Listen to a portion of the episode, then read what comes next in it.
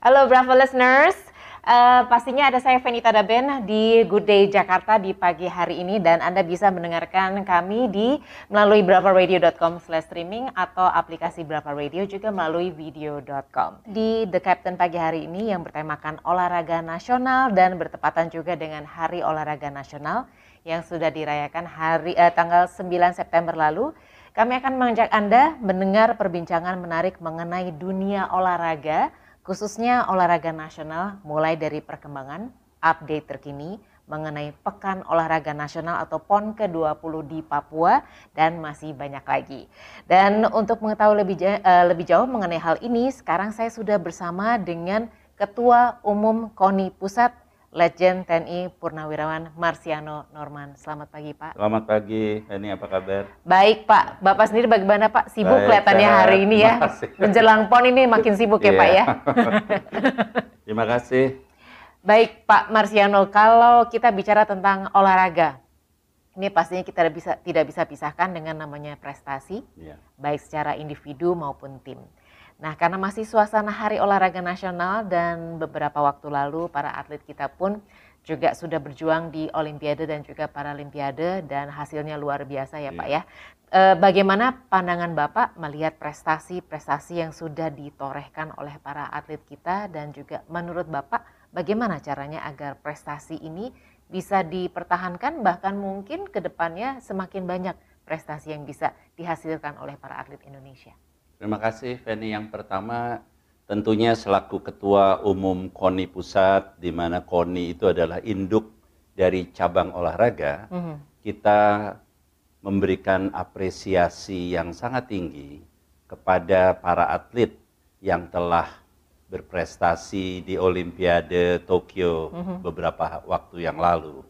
Prestasi yang dicapai oleh bulu tangkis, oleh atlet-atlet angkat besi, dan atlet-atlet lain yang ikut ke Tokyo tetapi belum mendapatkan medali, saya rasa itu itu adalah capaian yang luar biasa. Mm -hmm. Itu adalah hasil kerja jangka panjang.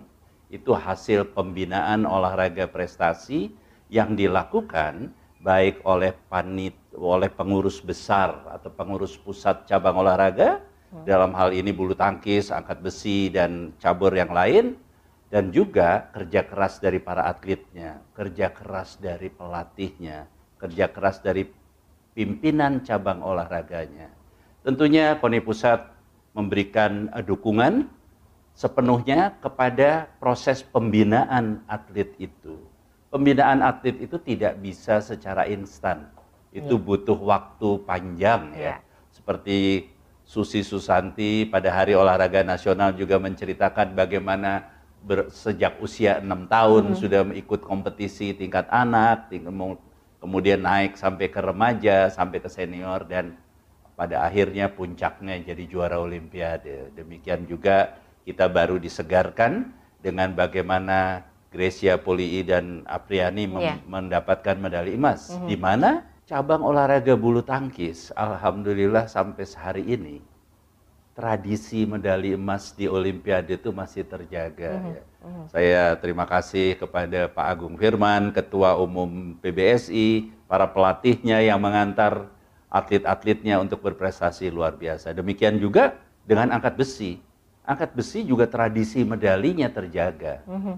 Di Olimpiade sebelumnya, di Olimpiade ini selalu atlet-atlet itu. Seperti Eko Yuli bukan bukan atlet yang baru dapat medali kemarin, betul, tetapi betul. beberapa olimpiade yeah. sebelumnya dia pun sudah mendapatkan. Yeah. Tapi kita punya sekarang ada Windy Cantika, kita juga ada atlet-atlet kita yang lain yang mm -hmm. muda. Mm -hmm. Itu ada hasil pembinaan olahraga prestasi sehingga kaitannya dengan Hari Olahraga Nasional mm -hmm. kemarin.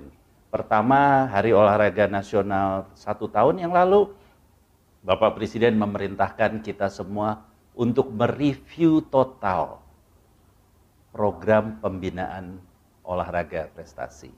Kemudian setelah satu tahun kita bekerja, eh, Kementerian Pemuda dan Olahraga, Pak Menpora kemarin juga eh, launching apa yang disebut desain besar olahraga nasional, mm -hmm. yang mana desain besar olahraga nasional itu menjadi rujukan untuk KONI pusat, untuk pimpinan cabang olahraga lainnya bahwa cabang-cabang olahraga yang memang cabang olahraga olimpiade itu harus mendapatkan satu program pembinaan yang lebih baik. Mhm. Karena apa?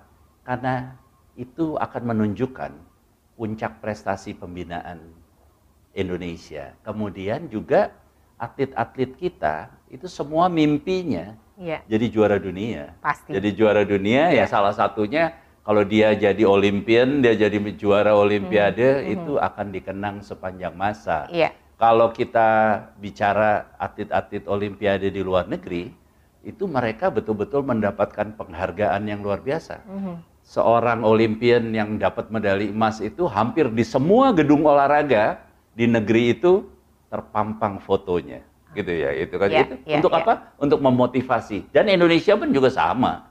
Sekarang ini kan atlet-atlet eh, eh, saya selalu ingin anak-anak muda kita punya idola juara-juara dunia di cabang supaya mereka bisa punya uh, pandangan bahwa nanti aku juga mau Iya. seperti itu ya, saya Iya. juga mau seperti Iya. itu ya Pak ya. Betul. Baik.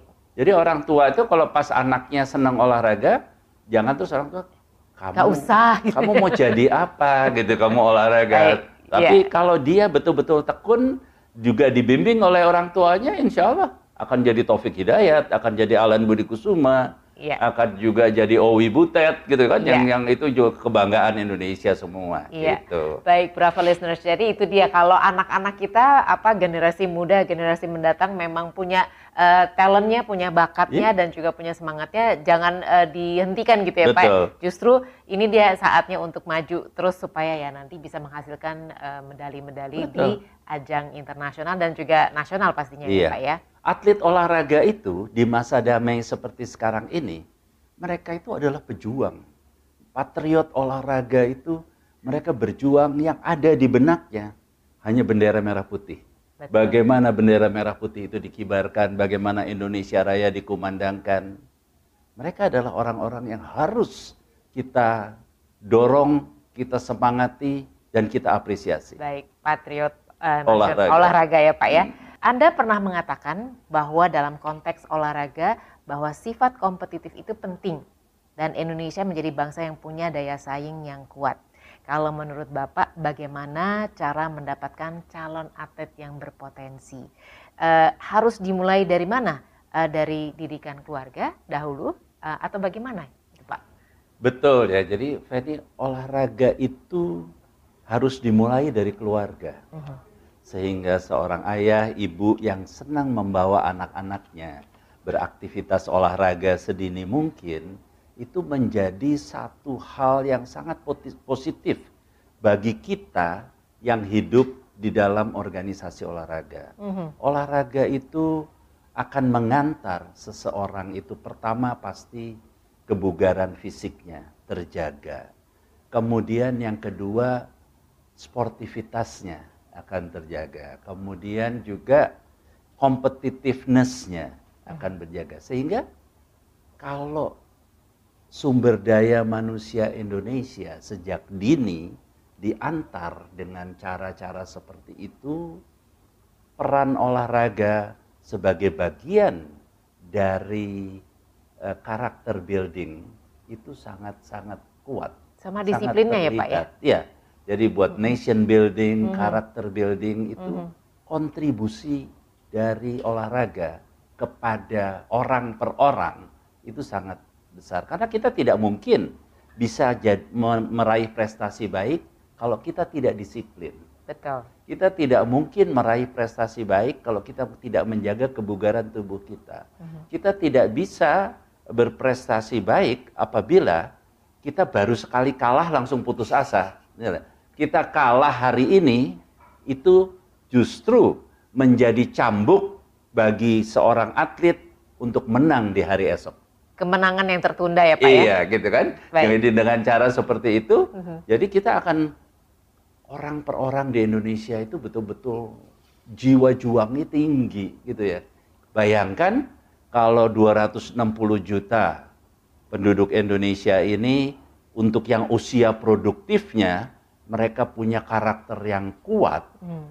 insya Allah Indonesia di masa yang akan datang akan berbeda dengan Indonesia hari ini. Baik. Iya kan? Iya, itu kalau tadi kita bicara mengenai dari calon atletnya ya Hmm. Pak ya. Nah kalau eh, peran pelatih ini udah pasti tidak bisa dikesampingkan.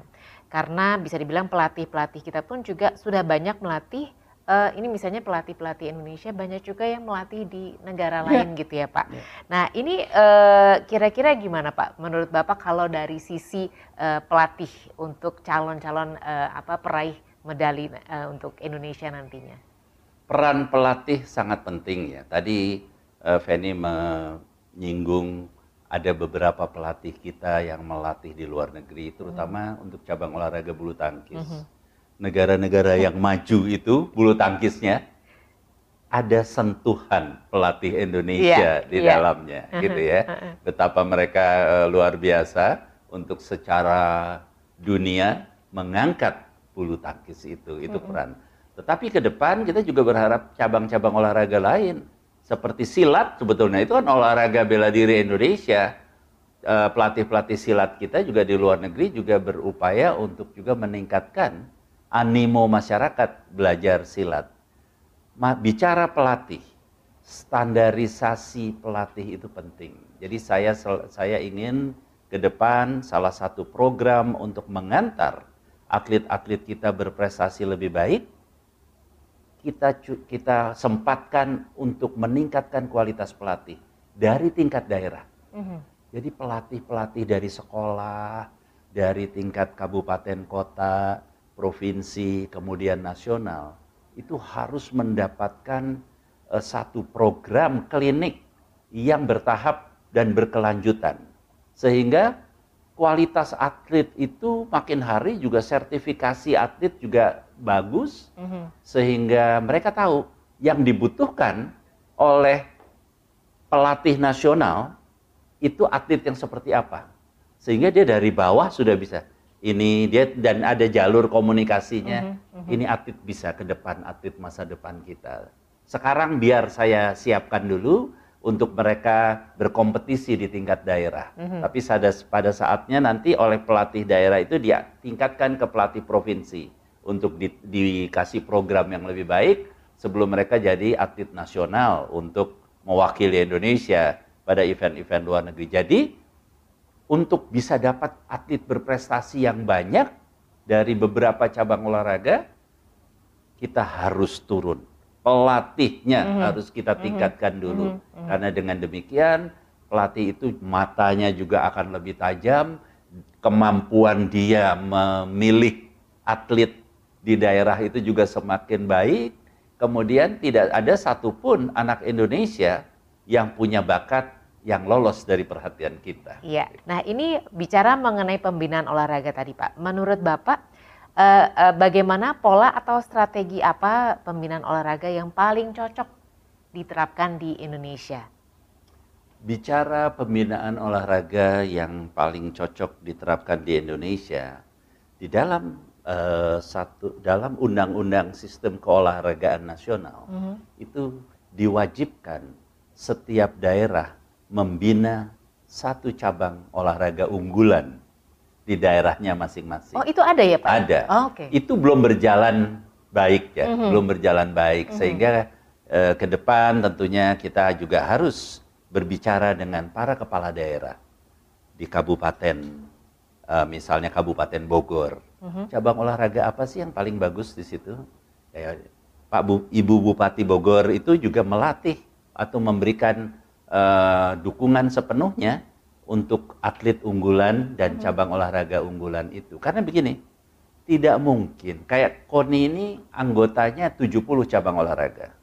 Tidak mungkin anggaran olahraga yang diberikan oleh pemerintah kepada Kementerian Pemuda dan Olahraga itu dibagi sama ke 70 cabang olahraga. Tidak. Jadi oleh karena itu di dalam desain besar olahraga nasional Pak Menpora juga sudah memilih ada 14 cabang olahraga khususnya olahraga yang olimpiade Mhm. itu yang diberikan perhatian lebih.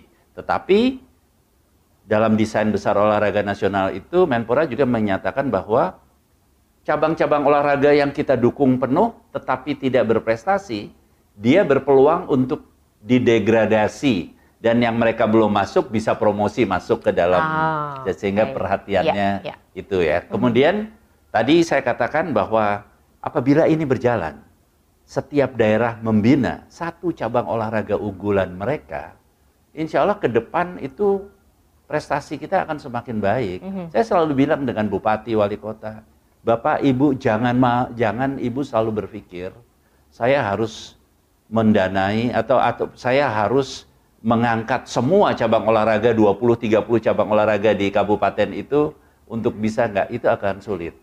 Pilih yang paling berprestasi, Mhm. konsentrasi ke sana. Karena itu akan jadi kontribusi luar biasa kepada pembinaan olahraga nasional, Mhm. gitu ya. Karena mereka betul-betul sudah mempersiapkan, kompetisinya juga jalan, cabang olahraga juga pengurus cabang olahraga menata kompetisi, baik itu dari daerah, dari eh, provinsi sampai nasionalnya, mereka menata kompetisi itu, atlet-atlet itu insya Allah akan tersaring. Dengan demikian, program pembinaan olahraga nasional itu juga berjalan dari bawah sampai ke atas. gitu Kalau ya. menurut Bapak, eh, kira-kira selain yang sudah mendapat eh, medali di eh, apa event olahraga Mhm, internasional, kira-kira menurut Bapak bakatnya ini potensi Indonesia di mana lagi sih Pak? kita ke depan tentunya saya berharap ya panahan bisa kembali. Saya baru sadar bahwa ternyata seru ya Pak ya nonton Iya. panahan itu ya Pak ya. Iya. Panahan itu kan sebetulnya dalam sejarahnya dia adalah peraih medali Olimpiade pertama Indonesia Iya. di Olimpiade Korea Selatan waktu itu di mana tahun 1988 Sri Kandi kita mendapatkan medali. Mm-mm. Jadi saya selalu kalau bicara dengan eh, PB Perpani untuk perpanahan, ayolah kembali. Panahan ini dulu penerobosnya medali Olimpiade. Iya, iya. Tapi kemarin mereka belum, tapi insya Allah Olimpiade Paris kita bisa. Oleh karena itu, saya selalu berharap begini. Atlet-atlet nasional kita yang lapisan satu, pengurus besar, pengurus pusat cabang olahraga itu sudah punya second and third layer-nya disiapkan Iya, gitu ya. iya, iya. Sehingga seperti bulu tangkis itu kaderisasinya baik. Begitu yang seniornya lewat dia sudah punya. Begitu ini. Mhm. Nah, kita juga menyadari hal itu sehingga kita harapkan untuk kejuaraan-kejuaraan di usia dini, untuk junior, untuk remaja, sampai ke seniornya itu juga terus. Karena tanpa kompetisi mustahil kita bisa Betul. dapat Jadi prestasi. sepertinya eh, apa eh, berikutnya adalah panahan ya. yang panahan kayaknya yang perlu kita- panahan itu berpotensi bagus. Bela diri kita juga bagus. Ada tinju, ada taekwondo, itu juga prestasi dunia mereka di cabang olah di single event sangat Iya. baik gitu ya. Single event sangat baik. Kemudian kemarin ada muncul satu surfing atau selancar ombak. Iya. Itu ternyata Indonesia juga di dalam kesertaannya dalam event-event internasional berprestasi baik. Mhm. Kemarin itu dia sudah masuk 16 besar kalah sama tuan rumah. Iya. Ya kan? Iya, berarti potensinya, ada ya Pak ya. Potensinya ada. Itu Baik. ke depan bisa. Panjat tebing. Kita selalu memecahkan rekor-rekor dunia Mhm, gitu mhm, ya. mhm. Buat panjat tebing untuk itu. Jadi eh, banyak potensi kita tapi kita harus juga memberikan eh, prioritas kepada mereka ya, kesempatan, atensi kepada mereka juga harus. Jadi potensinya ada, kesempatannya harus diberikan. Diberikan, Ya, ya. baik. Pak Marsiano, silahkan mengenai PON yang sebentar lagi akan diselenggarakan. Eh, Kira-kira bagaimana persiapan PON dan juga para atletnya di sana di Papua? Untuk Pekan Olahraga Nasional ke-20 2021 ini, hari ini countdown-nya untuk event pertama lima hari lagi. Mhm. Jadi lima hari lagi pada tanggal 22 itu sudah cabang olahraga softball sudah akan dipertandingkan. Pada oh, pada hari atau pada tanggal 2 Oktober nanti opening seremoninya Mhm. akan dihadiri oleh dibuka oleh Bapak Presiden secara resmi dan 15 Oktober closing seremoninya oleh Wakil Presiden. Kesiapan atlet. Jadi sekarang ini atlet-atlet dari 33 provinsi akan berangkat ke Papua, bergabung dengan teman dengan saudara-saudaranya di Papua Mhm. menjadi 34 provinsi di Papua itu nanti. Saat ini mereka sudah melakukan karantina di daerah masing-masing, akan melakukan ditindaklanjuti PCR test dan mereka berangkat ke Papua mm-hmm. untuk bersiap melakukan uh, event-event yang sudah kita agendakan. Mm-hmm. Mereka akan ada di Papua H-3 sampai H+2 sehingga sampai tanggal 15 Oktober nanti gelombang datang dan pergi itu akan terus. Yeah, yeah. Papua ini luar biasa. Jadi masalah PON ke-20 ini yang pertama, PON ke-20 ini dilaksanakan di Provinsi Papua yang betul-betul provinsi yang di timur Indonesia yang saudara-saudaranya dari 33 provinsi ini banyak yang belum tahu masalah Papua itu seperti apa. Jadi mereka antusias betul hmm. ingin pergi ke iya, Papua yeah. gitu yeah. ya, melihat Papua dan saudara-saudara yang di Papua juga ingin jadi tuan rumah yang baik. Kami ingin menyambut saudara-saudara kita dari seluruh seluruh pelosok Nusantara bisa hadir bersama kita dan kita melaksanakan Pekan Olahraga Nasional ini dengan sebaik-baiknya. Harus dicatat bahwa Pekan Olahraga Nasional ke-20 2021 ini adalah Pekan Olahraga Nasional yang dilaksanakan di masa pandemi COVID-19. Kita beruntung, kita punya benchmark, kita punya rujukan Olimpiade Tokyo yang baru saja mm -hmm. berjalan. Mm -hmm. Olimpiade Tokyo itu sukses karena mereka menerapkan protokol kesehatan secara ketat. Itu jadi rujukan saya dengan panitia besar PON. Ketua panitia besar PON adalah Bapak Gubernur Papua, Bapak Lukas NMB, yang beliau juga ingin PON ini dicatat uh, dengan satu kenangan manis, sehingga kita bekerja sama bersinergi untuk mensukseskan PON ini. Akan dipertandingkan 37 cabang olahraga di Papua, akan hadir 6.409 atlet di Papua, dengan officialnya sekitar 3.500 dengan pendukung lainnya, kira-kira kita 12 ribuan nanti akan terlibat hmm. dalam hmm. event ini. Dalam kesempatan yang baik, ini saya juga ingin seoptimal mungkin. Pertama, hanya dengan protokol kesehatan yang ketat, PON ini bisa sukses. Yang kedua, dengan disiplin semua pesertanya, hmm kita juga saling mendukung. Yang ketiga, kita juga berharap PON 20 Papua ini juga bisa menjadi satu pekan olahraga yang melahirkan atlet-atlet berprestasi, terutama atlet-atlet baru yang muncul di PON Papua yang kelak akan menjadi atlet mm-hmm. masa depan Indonesia. Mm-hmm. Selama ini memang masih nanti atlet-atlet seniornya masih turun, yeah. tapi saya berharap ada atlet-atlet yeah. junior yang yeah, juga yeah. bisa. Syukur-syukur kalau PON sukses itu salah satu indikatornya adalah dipecahkannya rekor nasional. Apalagi kalau kita bisa memecahkan rekor dunia, itu mm -hmm. luar biasa ya. Mm -hmm. Tapi dengan perhatian pemerintah membangun venue olahraga yang betul-betul berstandar internasional, kemudian juga pemerintah daerah memberikan atensi yang besar, saya optimis PON Papua ini akan menjadi yang pertama menjadi pekan olahraga nasional yang mempersatukan bangsa Indonesia. Mm -hmm. Yang seluruhnya kita datang ke sana, kita bersatu, kita teguhkan bahwa kita ini semua memang bagian dari negara kesatuan Republik Indonesia. Yang kedua, pekan olahraga nasional ini mari kita jadikan satu momentum kebangkitan bangsa Indonesia dari masa pandemi COVID-19 ini. Kalau Olimpiade Tokyo bisa sukses, Indonesia juga harus bisa. Sehingga PON ini juga bisa. Orang Papua selalu bilang, PON Papua ini adalah harga dirinya orang Papua.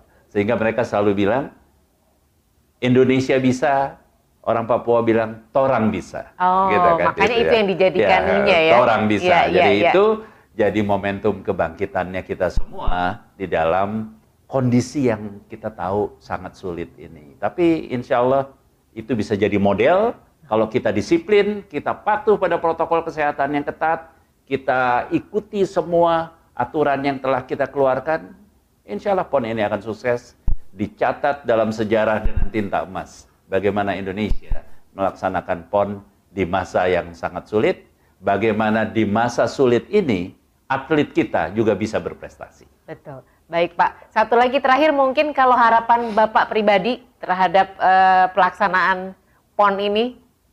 Harapan saya tentunya saya selaku Ketua Umum KONI Pusat penanggung jawab pelaksanaan Pekan Olahraga Nasional di Indonesia ini. Saya berharap semua datang, saya sudah bicara sama semua teman-teman di 34 provinsi. Mari kita jadikan Pekan Olahraga Nasional ini menunjukkan hasil pembinaan olahraga Baik. dari masing-masing provinsi, mm -hmm. sehingga mereka akan terukur di situ provinsi mana yang melakukan pembinaan secara baik dan mana yang masih kurang, sehingga itu bisa menjadi rujukan untuk keberhasilan ke depan. Tetapi Pekan Olahraga Nasional Papua ini kita harapkan di tahun 2021 pada PON ke-20 ini juga kebangkitan prestasi olahraga Indonesia. Baik, terima kasih Pak untuk ngobrol-ngobrolnya di pagi hari ini. Semoga sukses juga untuk pelaksanaan PON ke-20 ini dan saya tahu Bapak sebentar lagi akan berangkat juga ke Papua ya Pak iya, ya? saya akan berangkat bergabung. Bergabung. Karena semua KONI semua sudah di sana. Mhm, gitu. Mhm. Baik, berapa listeners? Uh, itulah tadi ngobrol-ngobrol saya dengan the captain kita di pagi hari ini, Ketua Umum KONI Pusat Legend TNI Purnawirawan Marsiano Norma. Dan juga pastinya Anda jangan ke mana-mana, berapa listeners, karena saya masih akan terus bersama Anda di Good Day Jakarta.